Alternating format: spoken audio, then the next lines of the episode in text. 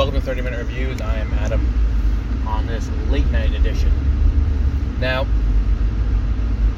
we've talked about this a little bit in the past. Uh, not quite when the situation was quite so disgusting and um, like pedophile um, we didn't really address it since I think his first arrest, or maybe even his second arrest. But now we have two new issues coming to light.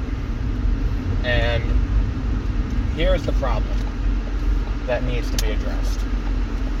I don't think you can. I think that Warner Brothers needs to make a decision about Ezra Miller publicly now. Because here's the problem we're at a point where studios make decisions based on allegations.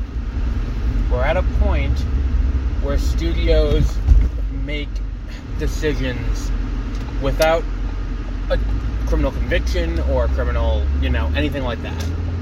And the reason that I mention that is because at this point, you know, Ezra Miller has not been convicted of anything. And the thing is, this isn't a situation like other situations like in the past, where like Tig Notaro was able to be inserted into Army of the Dead pretty simply. Um, after D'Elia, Chris D'Elia, something D'Elia was in it originally, shot, and then allegations came out. It's not like um, Kevin Spacey and all the money in the world, where they can just remove him and insert a new, you know, and, and, and put Christopher Plummer in where it's a small supporting role. This is the lead of the movie in The Flash. And I think that the reason that Warner Brothers has been so hesitant to act on this is the fact that the budget is relatively low when it comes to major tentpole movies. We're talking about a movie that, as per an article with NBC News, the, the budget's reported at $100 million. Um, I don't know how accurate that is, considering the Batman made was 200 million, and that movie did not look like a 200 million dollar movie until the third act. Um, this had a car chase that was shot on the Van Wyck uh, during rush hour traffic.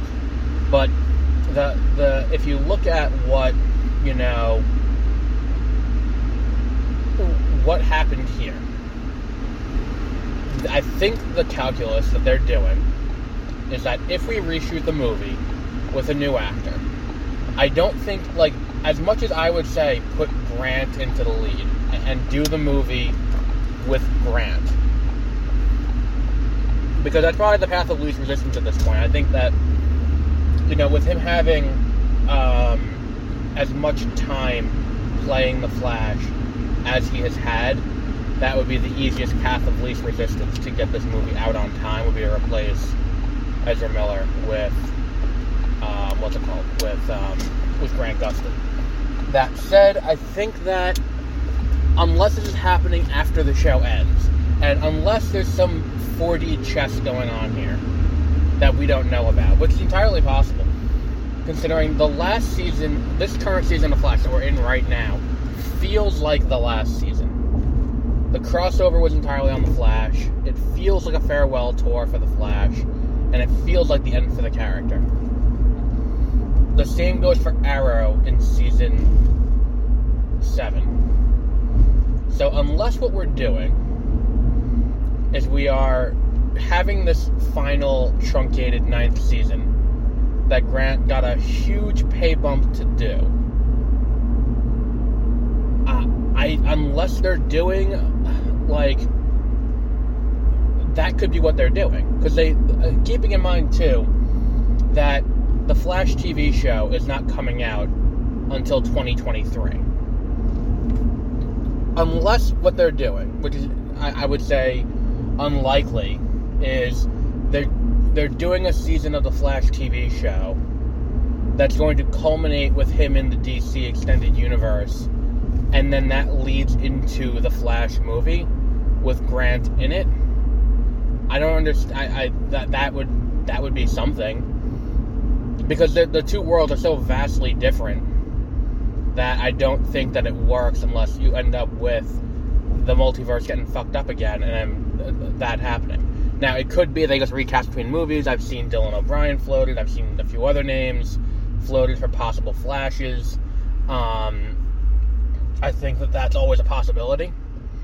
Um, but the thing is, look, the only reason that they haven't moved this movie to streaming yet is because they're looking at the box office of the Batman, which the Batman did $776 million. They're looking at that. They're looking at the the budget of this movie, which is a hundred, and then if we do, you know, marketing, that'll be two hundred million dollar budget. And then they're looking at that and they're comparing it to if we can pull another eight hundred million dollars from this movie, and this movie will do more than the Batman because it's not just Batman. You have two Batmen in this movie. You have Keaton and you have Ben Affleck. Uh, I've heard rumors of Gal Gadot in it. You have the introduction of Supergirl. You have um, and there's a lot of you know stuff happening in this movie. I mean, I think Keaton and Affleck alone is going to be enough for Affleck's last outing. Will be enough to kind of right the ship into the point where this movie comes out and it is moderately well, you know, not not 100% well received, but it will make a solid 800 million dollars. And, and if you're taking home 600 million in profit, if you have to reshoot that, you're going to cut into that. If it goes to streaming, you're definitely not going to make that much money. But the problem is there's too much money left on the table. The situation with with Ezra Miller has to become so untenable. It has to become so impossible for this bad press to be beaten that they just have to dump the movie out or just never release it and just call it a day. Um, because that's the problem here. We're now at a point where this movie is now marred not by a lead actor who has allegedly assaulted a fan and then assaulted two other people and made threats and things of that nature. We're at a point now where we have two separate, distinct allegations of grooming of underage girls. Um, and two allegations that have netted restraining orders pending further legal action, while said actor is on the run from and openly taunting law enforcement to come and find him, and that he will not be found. It's a situation that's not ideal, and I think at this point, if it's any other movie with any other actor, I think that it's replaced. I'm not sure why it hasn't been done already. I understand after the assaults, but I, with this, I don't know why they're at a point where it's like, well, we can probably weather this storm. This isn't a storm you want to weather you don't want to be on on the Ezra Miller side of this event. Um, so yeah, I, I mean, it, just it's it's a bizarre situation. So we'll wrap up there for today. Um, and until our next episode, have a great rest of your weekend.